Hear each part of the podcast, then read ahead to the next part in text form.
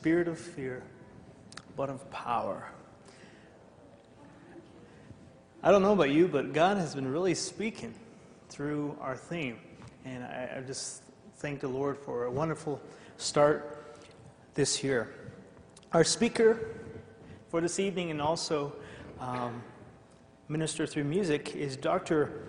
Gary Haines. He's an uh, evangelist through the Church of Nazarene, and he also is the public relations and recruiting representative, and also admission advisor. So, could you please welcome Dr. Gary Haines? He's going to also lead us in worship tonight. So, let us worship together. Amen. Well, if you're glad to hear, say amen. If you love the Lord, say amen. If you like saying amen, say amen. All right. Stand with me, would you? Well, praise his holy name. Amen. You love the Lord? Say amen. You may be seated. Give him praise. Come on, that's all right. We don't do it enough. When I got up here and started singing, the altitude's getting to me. Amen.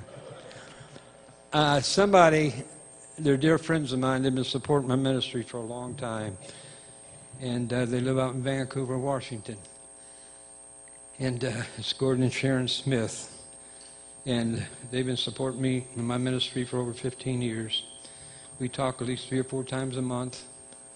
And Sharon sent me this track about three weeks ago and said, Gary, you've got to sing this.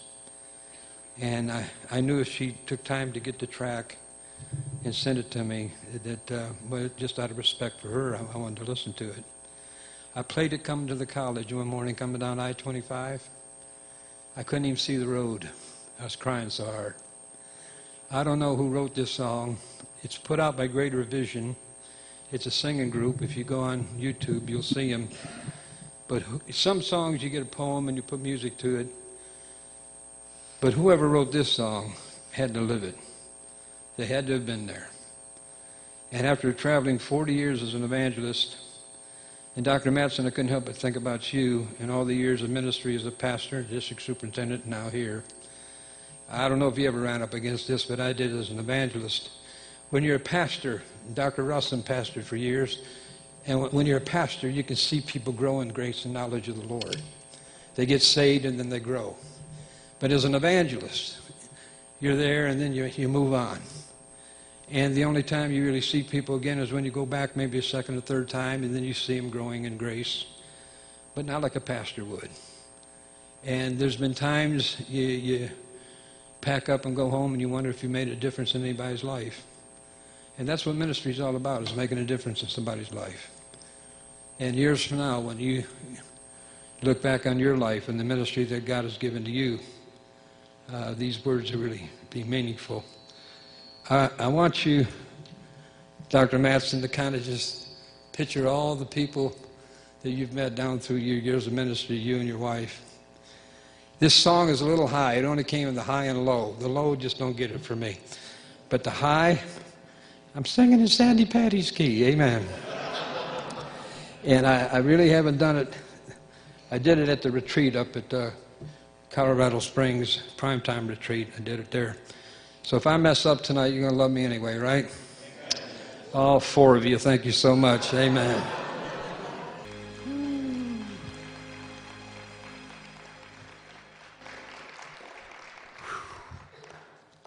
That makes up for all the motels, basements, camp meeting rooms. I've been in rooms where I'd get to a camp meeting. First thing I had to do is go to the store and buy a can of Raid. that was funny, but nobody got it, I guess. You did. I want to apologize for those of you that are going to be watching on DVD. I saw the camera back there. Uh, second year I was in college here at the Bible College in 1973 or four, four. I was invited to go to Olathe College Church and uh, do the music there for revival with Dr. Paul Cunningham. And uh, that's in the old sanctuary before they built a new one. But they had the biggest pulpit I've ever seen. I walked up behind it and I lost visual contact with everybody. Amen. and And the first time, I, I, I was there eight times with Dr. Cunningham. But the last time, well, the first time, we went out to have lunch after Sunday morning service. He said, uh, he dropped me off in the motel. He said, uh, Gare, I got to ask you something that's kind of awkward. I said, Paul, just ask. He said, you know, when you stand, a lot of times you go to your right. I said, yeah. Well, they had a camera up there in the balcony and one over here. He said, could you stand to the left? I said, why? He said, because all they're getting is your head on top of the pulpit. so it's true, true story. Amen. And, uh, and with my bad leg, I don't walk around that much anymore. So those of you watching on DVD, here it is, okay? Amen. At least I think I can get more than just my head. I read the scriptures and I've enjoyed the messages on the text that we've been using. And as much as I like it, I'm not going there tonight. It's there. Amen. Hallelujah. Turn to the book of Hebrews. Stand just for a moment for respect of God's word. Hebrews 11. Now, faith is being sure of what we hope for and certain of what we do not see. This is what the ancients were commended for. By faith, we understand that the universe was formed at God's command, so that what is seen was not made out of what was visible. By faith, Abel offered God a better sacrifice than Cain did. By faith, he was commended as a righteous man when God spoke well of his offerings. Boy, I hope that'll be one of my legacies. And by faith, he still speaks even though he is dead. By faith, Enoch was taken from this life so that he did not experience death. He could not be found because God had taken him away. For before he was taken, he was commended as one who pleased God. And without faith, it's impossible to please God because anyone who comes to him must believe that he exists and that he rewards those who earnestly seek him. I like what it says in the King James without faith, it's impossible to please God. For he that cometh to God must believe that he is, and he is a rewarder of those that diligently, and that means you're going after it, diligently seek him out. And may God add his blessing to the reading and preaching of his word. You may be seated. I was in a church somewhere, I forgot where it was, but a little old lady, about 80 years old, came up to me. She said, Dr. Haines? I said, Yes, ma'am. She said, I like the way you preach. I said, Well, thank you very much. She said, Yeah, you're so simple. I said, Did you just call me simple? And she said, Oh, you know what I mean. But I've always had a philosophy that if I could preach where the kids can understand me, the grown ups shouldn't have any excuse. Amen. And Billy Graham was on, on Larry King one night, and they lambasted him. Uh, some of the people that called in, oh, in the newspapers after the show was over, how he preached such a simple gospel. Well, the gospel is so simple, children get it, so profound, some grown ups never do. Amen? So, just a simple four point message on faith tonight. When I drove up here this evening, I, my mind just flashed back to when I pulled on this campus back in 1972. I saw all the cars, and the memories just flooded me. And uh, I remember the first two weeks I was here, the first week I was here. I took one, I knew John 3.16, that was it. And I looked at the syllabus, and I was like, like this. And I thought, oh my word. My first class was Dr. Norman Oke. My very first class, I just came from the nightclubs. I got out here, my very first class was Doctrine and Holiness. And he's talking about eschatology, soteriology, and all these ologies. And I'm like this. I had a panic attack. I did. I had a panic attack. I had no clue what he was talking about. And I set up an appointment to go see him. I said, Dr. Oke, I, I don't mean to I don't, I don't, mean to offend you in any way, shape, or form, but I said, sir, uh, see, my class started in September. I didn't get here to January, so they're familiar with all these terms and terminologies, right? And so I said, I came all the way out from Detroit. I said, I can't go back home because the church gave me a love offering and I've already spent it. and, and I said, and I don't know what you're talking about.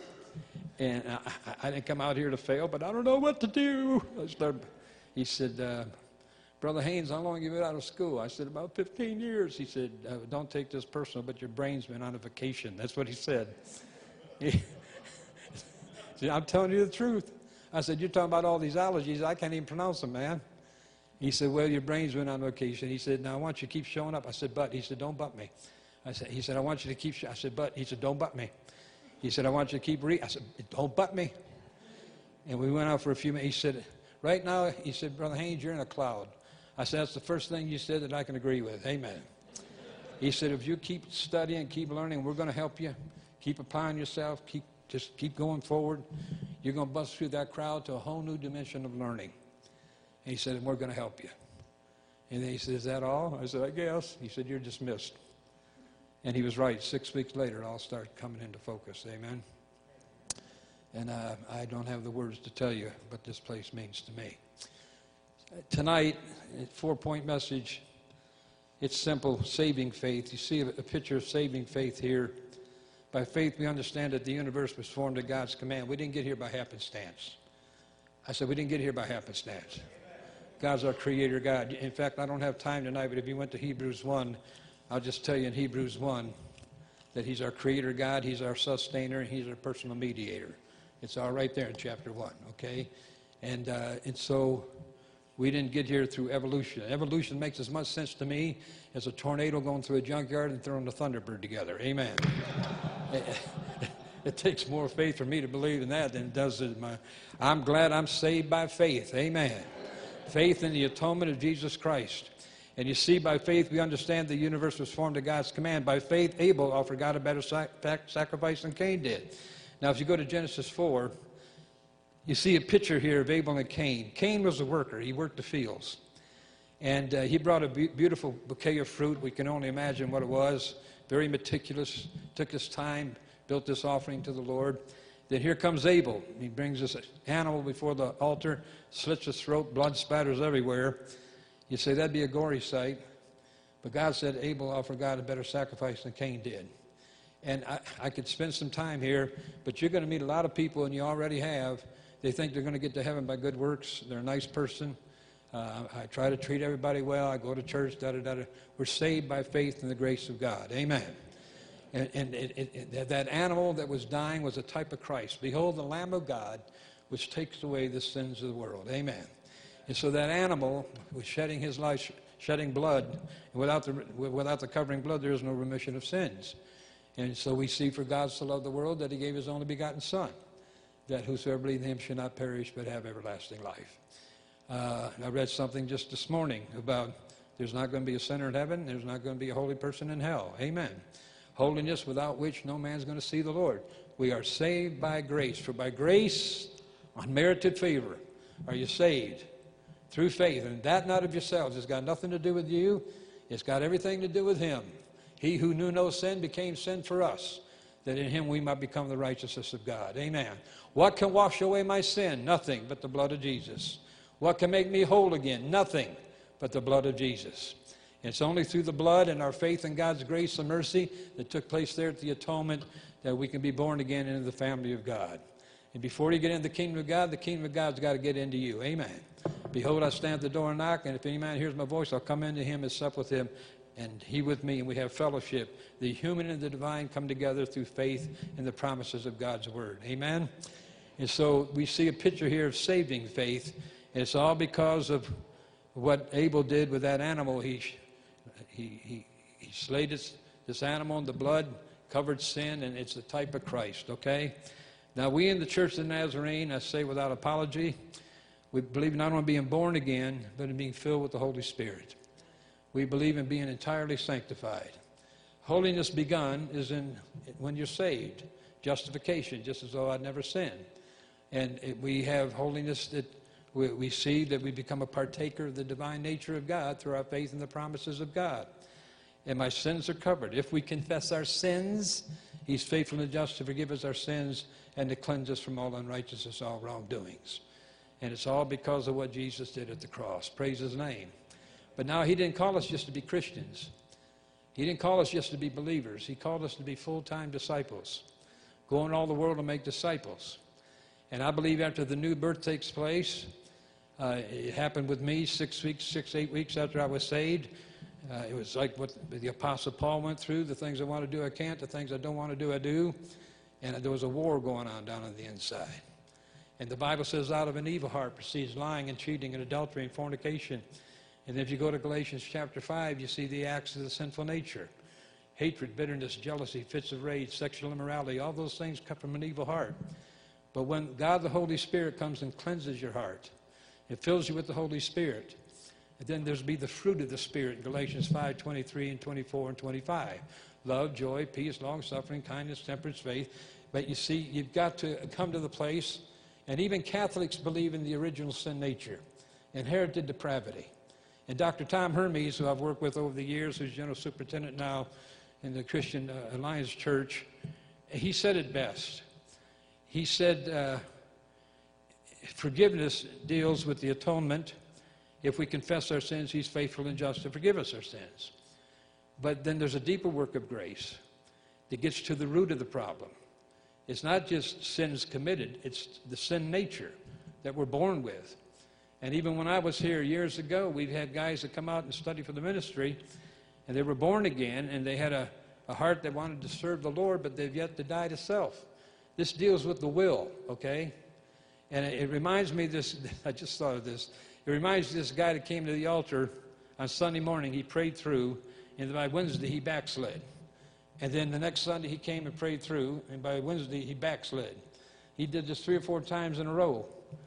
And, and finally, this guy came the third time. The pastor said, The only way I'm going to get this guy to heaven is pray him through, then shoot him. Amen. no. no, there's a better way to live, man. Amen. Then there's a lady at the altar. She said, Lord, get the, get the cobwebs out of my heart. Get the cobwebs out of my heart. Every Sunday she'd pray that prayer, Sunday morning. Lord, get the cobwebs out of my heart. And finally, after about a month, the pastor couldn't take it. He saw her coming. She went down to the altar. She said, Lord, get the cobwebs out of my heart. And, and the pastor said, Lord, kill the spider, kill the spider, kill the spider. Amen. Now, sins committed need to be forgiven. Can I get an amen? And, you don't have to sin in word, thought, and deed every day. I said, you don't have to sin in word, thought, and deed. Holiness doesn't mean I can't sin. It means I don't want to. I'm not going there.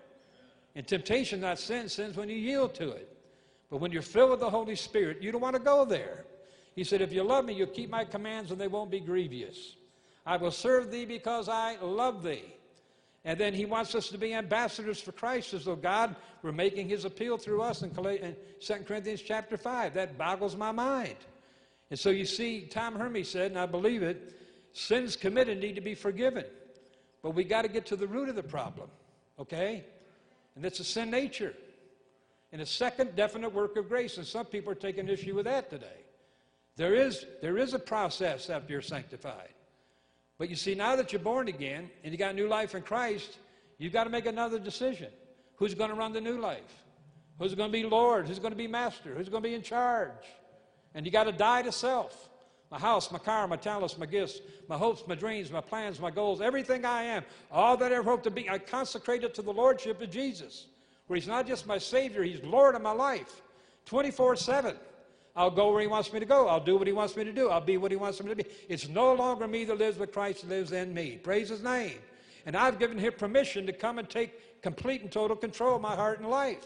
And as a result of entire consecration, there's entire sanctification and cleansing, a purging, where He cleanses the carnal nature and fills it with the Holy Spirit. And then we live a life that has the fruit of the Spirit, and we're ambassadors for Christ. Amen. So sins sins committed need to be forgiven, but the sin nature needs to be cleansed. We're not talking about forgiveness.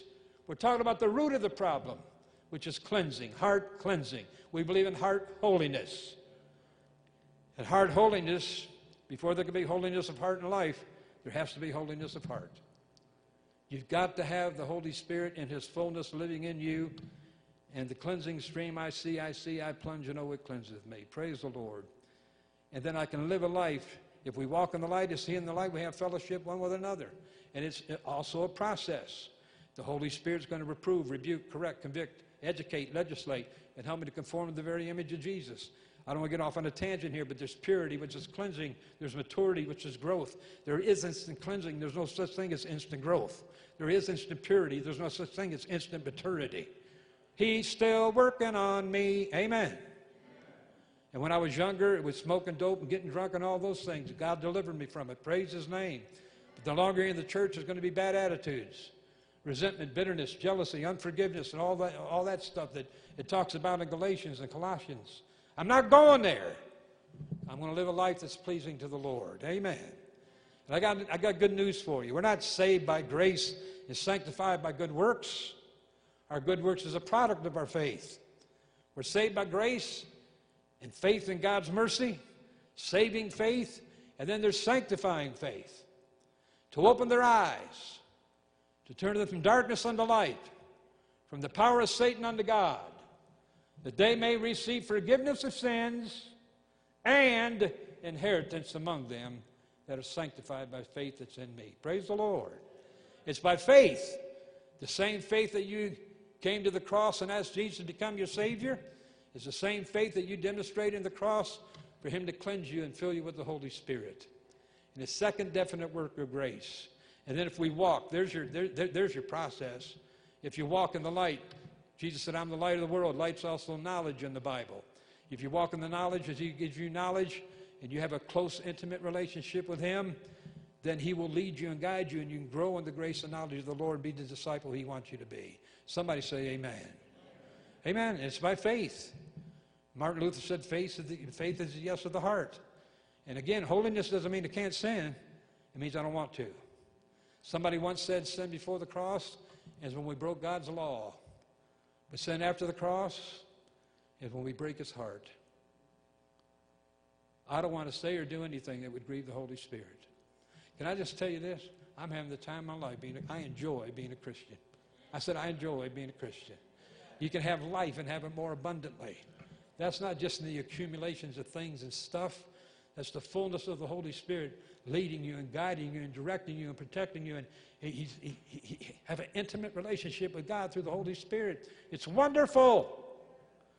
And we've got some born, I think the most miserable people I see in the church are carnal Christians. They're Christians, they're born again, but they've yet to go into the deeper walk of holiness. I'll tell you, it's wonderful. It's called the beauty of holiness. Amen. It's beautiful, man. Amen. Have the love and the joy and the peace of the Lord. You can, and you know what? One of the most beautiful benefits about being entirely sanctified? Again, our responsibility is to entirely consecrate. His responsibility is to entirely sanctify. He can only sanctify what's been consecrated. Amen? But when you make this step of faith, and it is by faith, Lord, take my life and make it into the life you want it to be. I want your will and I want your way. You can lay your head on the pillow every night and have a peace the world didn't give you and the world can't take it away. And the very God of peace sanctify you holy. He's in charge. I said, He's in charge. You don't have a thing to worry about. Somebody say, Yippee. Oh. Where is it? I had it here. Oh, here it is. Okay, I'll just do it. Go ahead. Go ahead. Say yippee. You can be a happy, joyful Christian, but you can't do it without the Holy Spirit. Amen. Saving faith, sanctifying faith, achieving faith. Paul said, I can do almost all things through Christ to strengthen me. I can do what? I wish I could have some time here, but go to the Old Testament. See, I, I, I think about David and Goliath. I think about uh, when Moses was leading the people out. Uh,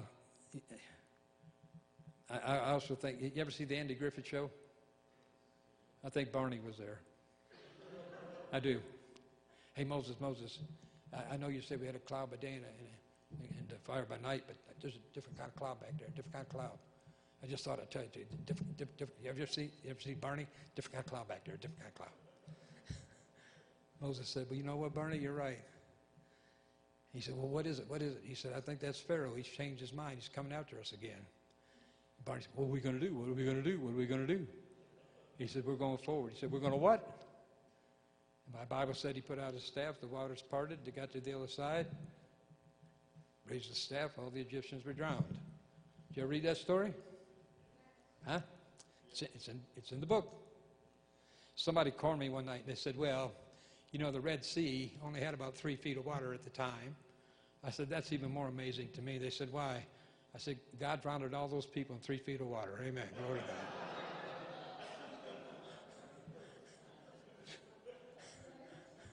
My God did that. Okay? Then they march around the. I think the funniest story in the Bible is march around the walls of Jericho. Okay, seven times, right? And these are soldiers. These are fighting men. They, they're not a bunch of wimps. They're soldiers.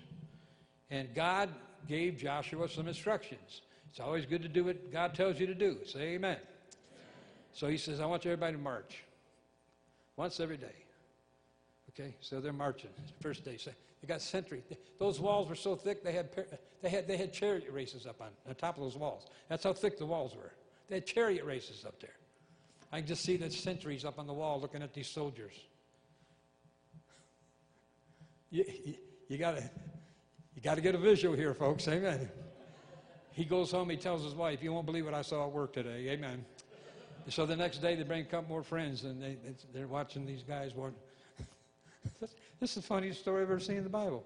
In five, six days, now they got now they got a bunch of people up there. They're having picnics. And they're yelling and they're screaming and they're taunting. They're mocking. They're jeering. What's the matter? Can't you fight? Oh, I forgot to tell you. Joshua said, march and keep your mouth shut. That's what he said. That's what he said. March and be quiet. That's what he said. Don't you open your mouth. Don't you open your, I don't want to hear a word. I want to hear a peep. Just march and be quiet. That's what he said. After six days of marching and people jeering you and mocking you and making fun of you, I can see some of these soldiers. What's the matter? Can't you fight? They can't talk. What's the matter? You sissy?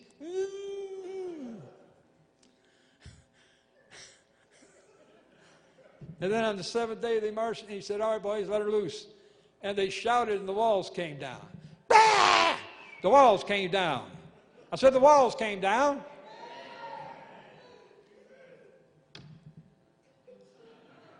You know why I think God told him to be quiet? He said, they murmured and complained out there for 40 years. We're not going through this again. Amen.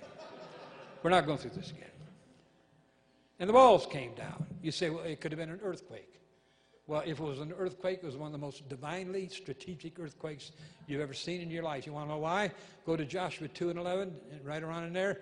And, and Rahab, she helped the spies. Her family was spared.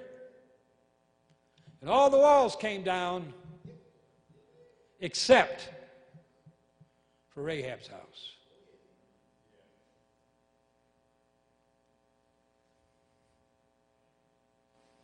And my God did that. And see, I read all these things in the Old Testament. I said, well, we, we hear the same. He's the same yesterday, today, and forever. What we hear. I don't care what you're facing, God get you through it. I can do all things through Christ. Out of your innermost being shall flow rivers of living water, the power of the Holy Spirit. It doesn't say trickle. There's a big difference between a trickle and a flow. A trickle is a trickle. Flow, you got power. And Oswald Chambers said a, a river is victoriously persistent. I love that. A river is victoriously persistent. And when there's obstacles, fallen trees, boulders, car, you ever see, did you see when they had those floods? I've seen rivers pick up a house and move it. A river is victoriously persistent. And once that river gets going, you can't stop it. I wish I could tell people, well, serve the Lord, you won't have any problems. You won't have any trials. I can't tell you that. But I'll tell you what, out of your innermost being shall flow rivers of living water. And when you have an obstacle, a problem, a trial, He'll help you get around it, over it, through it, or He'll just pick it up and move it. Yes, He will. And we need the power of the Holy Spirit in our life, not just to be victorious over sin and temptation. We need the power of the Holy Spirit in our life to get us through the hard times. And I didn't get that from an H. Orton Wiley theology book. I've lived it. I said, I've lived it. You say, Boy, you've had it easy in the church. I should, no, I'm, I'm not going there. Yes, I am. What have you been smoking anyway? Amen. oh. But when the trials and the problems come, and that's that passion in the inside, just propels you to get through anything Satan's putting in your way. I can do all things through Christ that's in me achieving faith. When I look back over these 40 years now and what we've been able to accomplish for the Lord, any person I've ever been able to help, any church I've ever been able to help, anybody I've ever been a blessing to, to God be the glory. All praise and honor goes to Him. Amen. Saving faith, sanctifying faith, achieving faith, and keeping faith. And uh, we don't have a Christ that brings us into the family says, Good luck, hope you make it, you're on your own now. But we got one that sticketh closer to us than a brother. I need to close with this. He'll be there when you need him. The second year I was here, well, on the way out here, I was driving through Kansas, and there ain't much to do driving through Kansas except to think. And I was a brand new Christian, eight months old, and I said, Lord, I don't understand all this tithing stewardship stuff. But if I read my Bible right, you want us to tithe 10%. And uh, I've had people say, should I tithe 10% of the gross or should I tithe 10% of the net? You want God to bless your gross or you want Him to bless your net? I'm not going to be cheap with God. Amen. He allowed His Son to die for me. I'm not going to be cheap with God. I said, Lord, I, I, I, this is all new to me, but I'll not just tithe 10%, I'll tithe 20% of my gross income. And I've kept that vow to this very day. And I got out here, and the first thing I, I, said, Lord, I don't have any job. I don't have. I came out here with 300 bucks in my pocket, car full of belongings, heart full of faith, no apartment, no job. Future was one big question mark. But I knew God was leading me here. And I came on blind faith. And I told the Lord, I, I don't have a job, but if I get working, if you'll provide, I'll tithe 20%. And uh, I was here three weeks. I went singing at a little Spanish church here. They gave me 50 bucks. The Lord said, give it back. They need it worse than you do. So I gave it back. Then I went to Indian Heights. They were running 300 at the time. I sang on a Wednesday night. I had a box of records, 25. Those, those things were heavy, man. I got up and there was a missionary talking about people dying in Bangladesh. And I was just sitting there crying. So I got up and I said, if all you folks will buy one of my records, I'm going to give all the money to her. We sold the whole box. Yes, we did. I gave the money to her. She was thrilled. And I had a red Cadillac convertible I paid cash for when I was in the nightclubs. But I didn't have two nickels to rub together. Amen. And I walked to that red Cadillac and I looked up to the Lord and I said, I sure hope you know what you're doing. First two offerings I had, I gave back. Prove me, put me to the test. And then the meetings start coming. If I needed $100, I got $100. That's back in the 70s, man. I could all kinds of stories I could tell you how God provided. But in 1974, I was going to be in Xenia, Ohio. They had a tornado. I was living over here in Eastboro. And I saw it on the television. And it blew the town to smithereens. And I got a call saying, Gary, I know you make your living doing this, but our, we don't even have a church building. The, the whole town's been decimated. I said, I know it. I, have seen it on the TV. I'm so sorry. And we had a word of prayer. I made a second bedroom my office. And, and after we hung up the phone, I had 30 bucks. No, I, no, I had maybe a little bit more than that, but I said, Lord, I, I had 200 bucks. That's what I had. I said, if I pay my tithe, and it was Easter time, April, and I made an Easter pledge, I said, if I, if I do all that uh, and pay my bills, I'm not going to have anything left, and I'm not going to be working for two or three weeks. And the Lord said, uh, Aren't you going to pray about it? I said, oh, yeah, Okay. I prayed for about 30 seconds. The Lord said, Gary, how can you go out and preach faith if you don't have it yourself, son? Haven't I taken care of you since you've been here? Yes. You think I can get you through this? I guess. Are you going to trust me? Yeah. And, and, so I paid my tithe, I paid my Easter pledge, I paid all my bills, and I had maybe $10 in change. The milkman had been there, and I went to the grocery store and I bought three boxes of shredded wheat. And I ate shredded wheat morning, noon, and night for two weeks. And one of the old saints in my church Grandma Ellis. She took me aside. She said, Gary, when you get out to college, you're going to have some testing times. And I'm not talking about academics.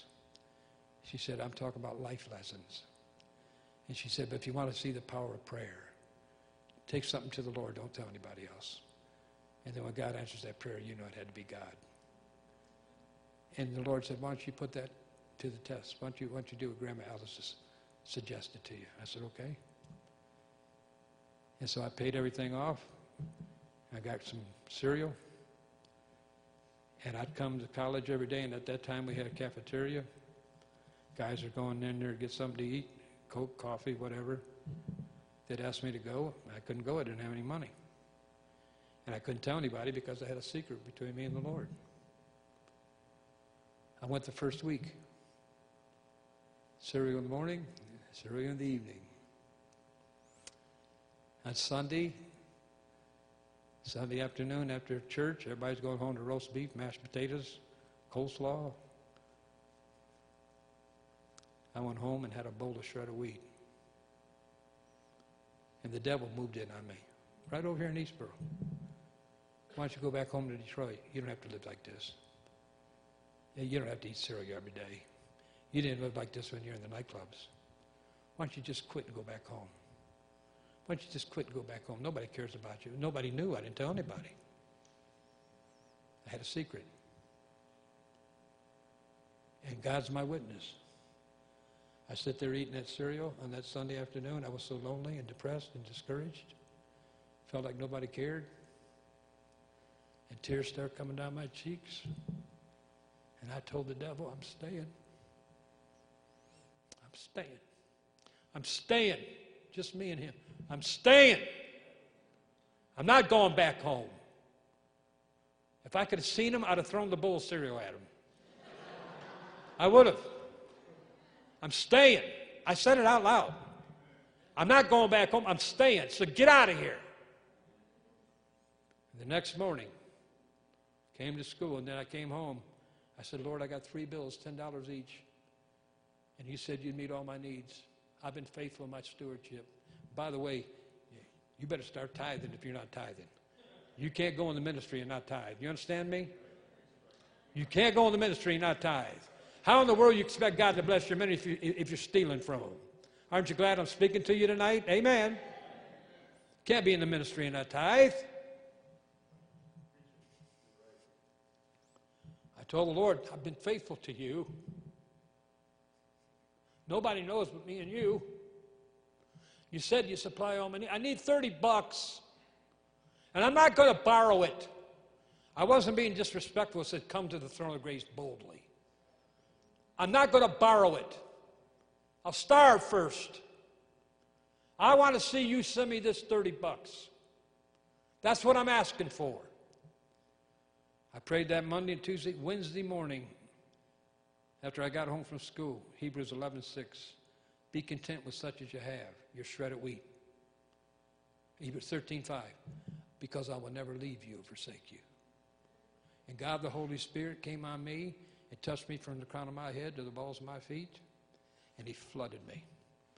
And I knew I just had a visitation of the Holy Spirit. I prayed through, and the 30 bucks is on its way. Amen. I couldn't wait to get to school the next day because I knew somebody was going to come up and give me 30 bucks. That's right. Ain't no use expecting it. I mean, if you're going to pray, expect. And it was over in one of these classrooms. The bell rang 7:30 in the morning. I'm out there in the hallway. Hi, because I'm waiting for my money, man. Amen. Hi. Hello. Hello. The bell rang, We and nobody came up and gave me anything. Second class period, I'm out in the hallway. Hello. How you doing? Good. Hi.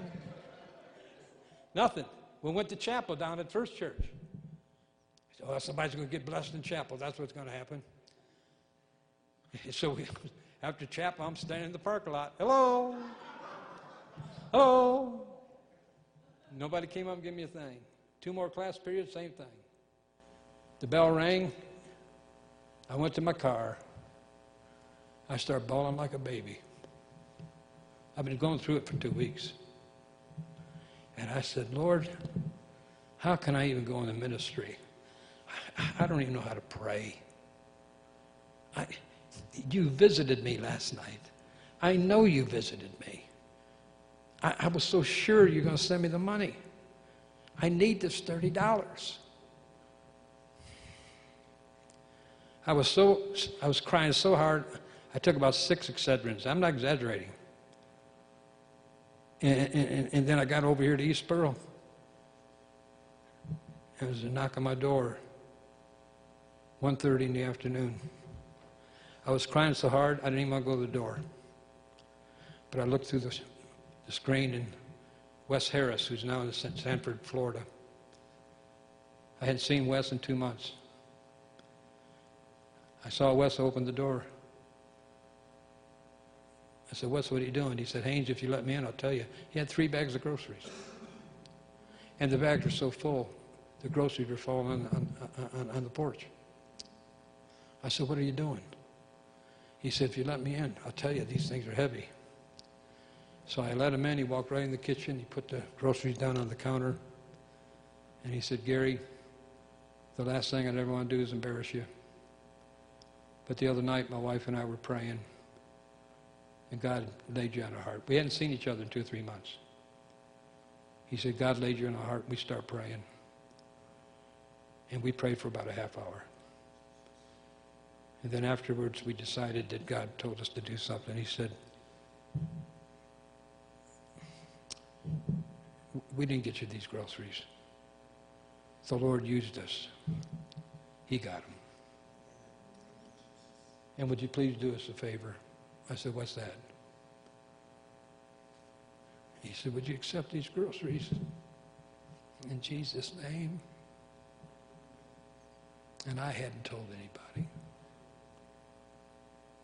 I said, Wes, look in the cupboard. And there was one box. I said, Pick it up. He shook it. It was empty. I, had, I didn't have enough for a half a bowl of cereal. And I said, Wes, I've been eating cereal for two weeks. That's all I've got to my name. But I can't thank you enough for obeying the Holy Spirit. Thank you, man. He said, Praise God. And we hugged and bawled and squalled and got blessed.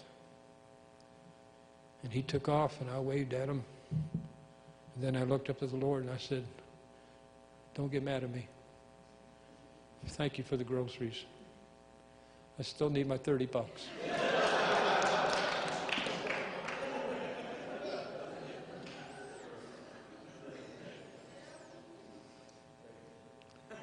that afternoon at 3 o'clock in the morning, or 3 o'clock that afternoon, Dr. Dwight Neuenschwander was one of my professors in academic. He was a registrar or something back at that time. He ended up being a DS of Nebraska. But Dr. Neuenschwander called me. He said, Gary, I said, yes. He said, Dwight Neuenschwander. I said, yes, sir.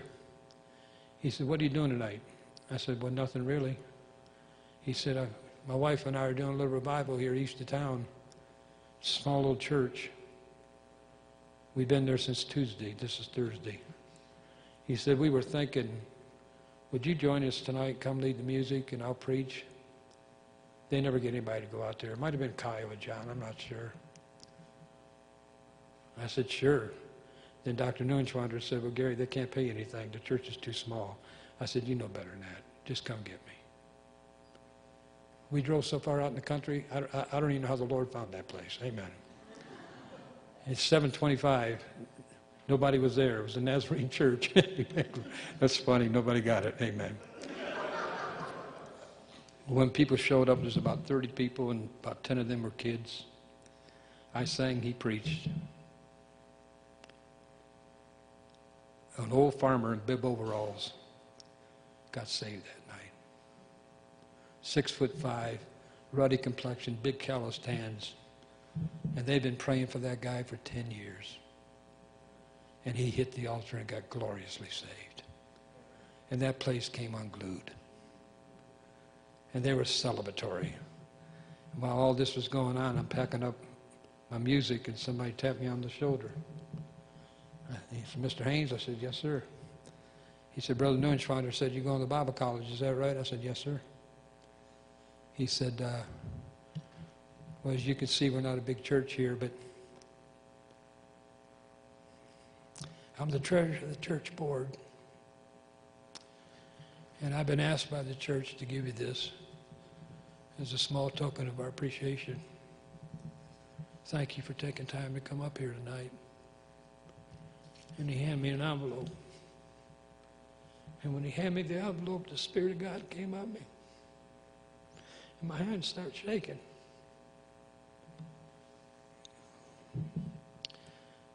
I said, Sir, I don't mean to be impolite, but I've been going through a trial for two weeks, and I think this might be an answer to prayer. So if you wouldn't be offended, I don't want to wait till I get in the car. I want to open it right now. He said, You go right ahead. He said, It's not much. We thought maybe it'd buy you a couple books at school. I opened that envelope. Anybody care to guess what was in there? Three brand new, crisp, right off the mill, $10 bills.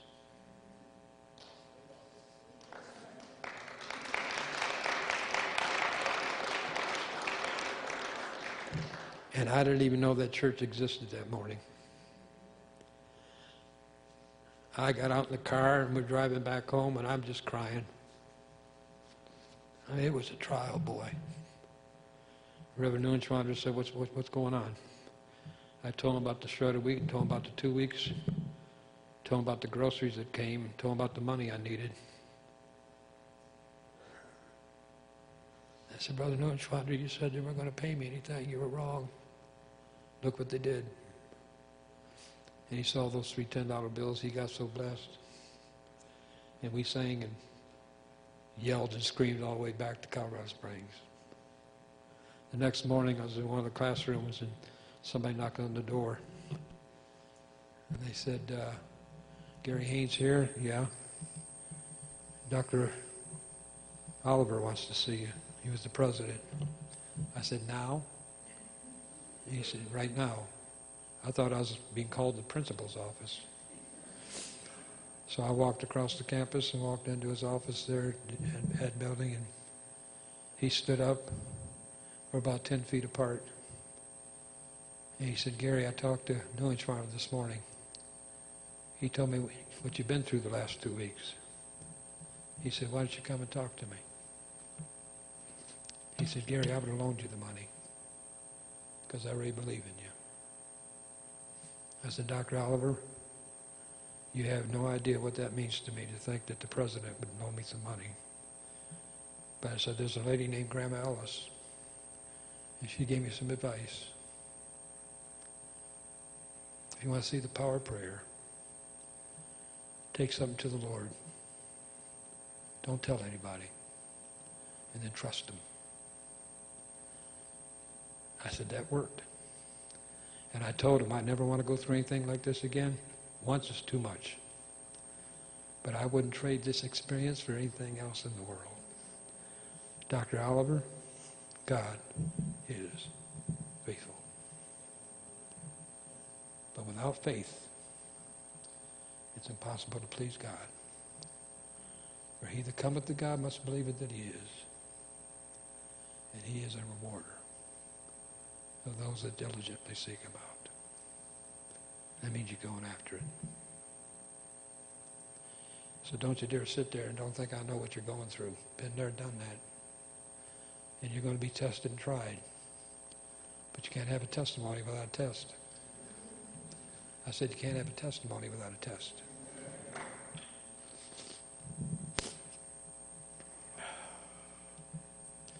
Would you stand?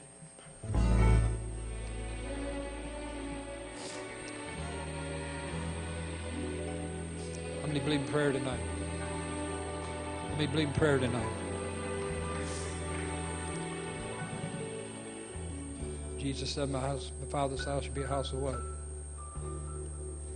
Dealt with four areas saving faith, sanctifying faith, achieving faith, keeping faith.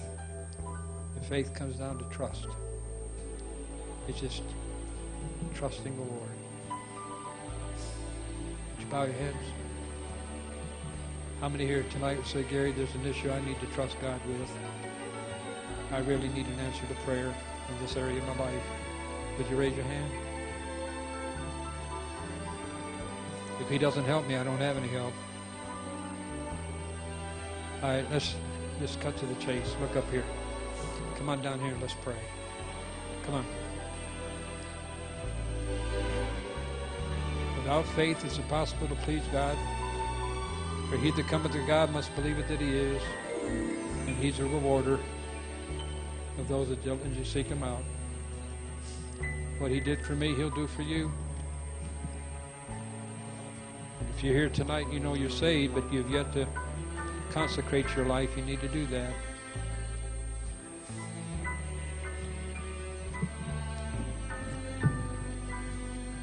Dr. Matson, would you come and close us with prayer?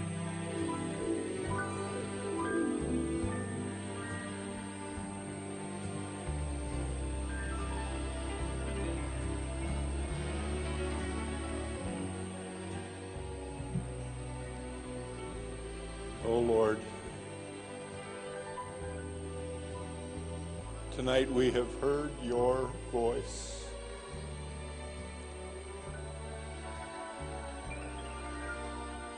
And I pray, God, for each of your people who are here kneeling before you and crying out to you and saying, Oh God, Here's the issue. It's an issue that I probably can't even talk to anybody else about. But God, you know all about it. Here it is, Lord. You know, I'm I'm reminded, God, that you're not you're not just listening to John. You're not just listening to Kimberly, and you're not just listening to me. You're listening to the heart cry of every single person who is looking up to you and saying, Here I am, God, do you see me? God, do you really know what I'm going through? Yeah, you could bless Gary in 1974. What about me, God? What about me? So, God, we just need you to come down and strike fire. We need you to come this very moment and, and settle down on us in this room and be closer, closer to us than the person who kneels beside us. Closer to us than the person who kneels behind us with their hand on our back. Closer to us than anybody anywhere around us. We need to feel and sense your arms of love wrapped around us, drawing us close to you. We need to hear you whisper, Peace. Be still. Be still and know that I am God. Do that, God, from front to back, from left to right all around this building tonight. We pray that you would touch lives in a way that, as we've heard Gary's story from, from nearly 40 years ago, that 40 years from now, there, are, there will be people who are kneeling here this moment who will stand and testify to your powerful touch in their lives on September 19, 2012. Thank you, Jesus, for coming and touching us tonight as we cry out to you. Thank you, Lord. Amen. Amen. God bless you all.